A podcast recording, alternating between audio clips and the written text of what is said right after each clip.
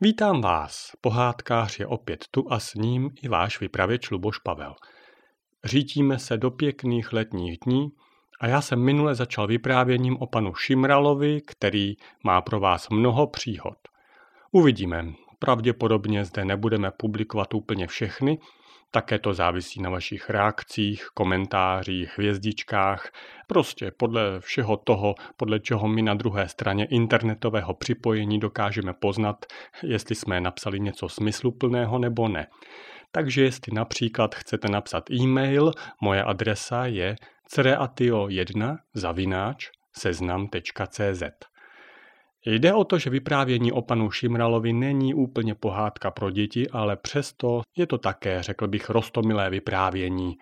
Nebudeme předbíhat, uvidíte sami, máme před sebou teprve druhý díl, jmenuje se Jak se pan Šimral koupal. thank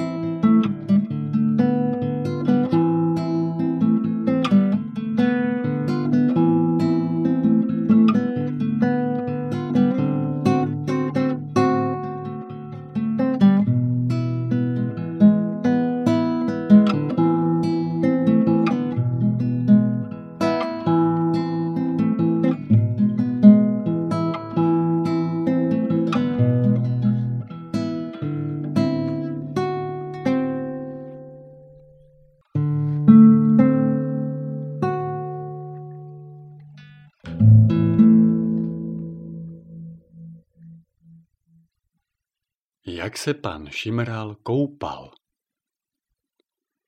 Bylo to odpoledne ve velmi parném dni. Pan Šimral zvolna přecházel po pokoji a ovýval se kloboukem, tak jak to dělají gentlemani. Přemýšlel, co by ten den ještě učinil správného a žádoucího. Pak ho napadlo, že už se dlouho nekoupal ano, to je určitě ten správný nápad. Mohl bych si napustit vanu a umít se. Poškrábal se tuhle a pak támhle a uvědomil si, jak ho všechno svědí. Vydal se tedy neprodleně ke koupelně. Ale když se k ní přiblížil, zjistil, že dveře od ní jsou velmi zaprášené. To by nebylo dobré, pomyslel si pan Šimral. Až půjdu čistý z vany, o ty dveře bych se znovu ušpinil. Nejprve musím umít dveře.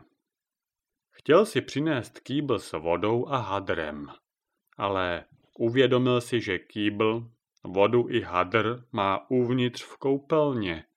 Zapeklitá věc. Dlouho nad tím hloubal a rozmýšlel, Vykouřil nejednu dýmku, až ho napadlo tohle. Klidně může otevřít špinavé a zaprášené dveře, protože je i on špinavý a nemitý. Pak vezme kýbl, hadr, napustí vodu a umije dveře. Až budou čisté, půjde se i on očistit do vytoužené vany. Hm, skvělé, Všechno do sebe zapadá, zajásal pan Šimral. Neváhal a hned to šel udělat. Kýbl našel stát pod umyvadlem, ale hadr nikde nemohl objevit. Ah, musím mít nejprve koupit nový hadr, řekl si pan Šimral. Vybral z kasičky peníze a chtěl jít do obchodu, ale při oblékání si všiml, jak je jeho klobouk pomačkaný a zaprášený od nějaké mouky nebo co to bylo. A boty by už opravdu potřebovali vyleštit. Takhle přeci nemůže ven. Klobouk se mu nakonec podařilo vyčistit kartáčkem na zuby a boty otřel kapesníkem. Alespoň tak, aby se neřeklo, na chodbě však potkal paní Lopatkovou, která si s ním chtěla povídat, takže se zdržel o více jak půl hodinku. V obchodě navíc zjistil, co všechno kromě hadru ještě potřebuje a co všechno nemá, takže udělal velký nákup a táhnul se s ním domů. Když potom vzal svůj úplně nový hadr a vyčistil dveře od koupelny, že zářil jako mléčné zrcadlo, bylo bezmála půl osmé. Pan Šimral si spokojeně otřel ruce do kalhot a pak šel k vaně, aby si konečně dopřál svojí koupel. Otočil kohoutkem a spustil se prout vody.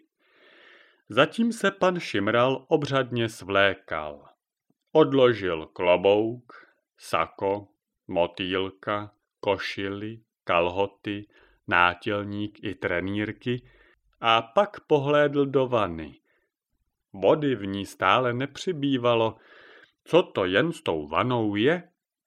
Pan Šimral se zamračil, mnul si vous a koukal do ní tak dlouho, až si všiml odtokové mřížky. No jistě, zapomněl se mi zašpuntovat. Hned to napravím. Zašpuntovaná vana už natékala rychle a tak se pan Šimral začal lehce pohupovat v kolenou a máchal rukama, aby do ní vskočil.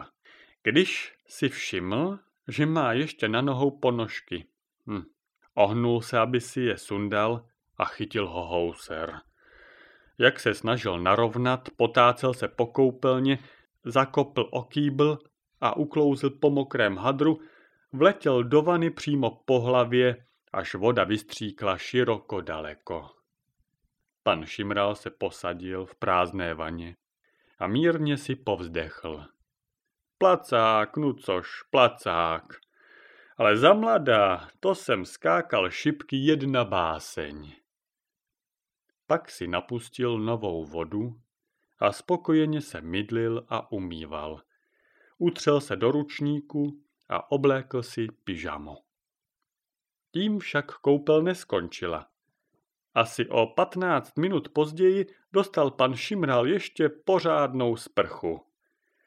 Na dveře totiž zabouchal rozlobený soused Bartoš, co bydlel o patroníže. Co to tu vyvádíte? křičel jako smyslů zbavený. Úplně jste nás vyplavil. Na stropě je mokrý flek, jak jeho český rybník. Omítka se odloupla a spadla nám do jídla právě u večeře. Děti se málem otrávily.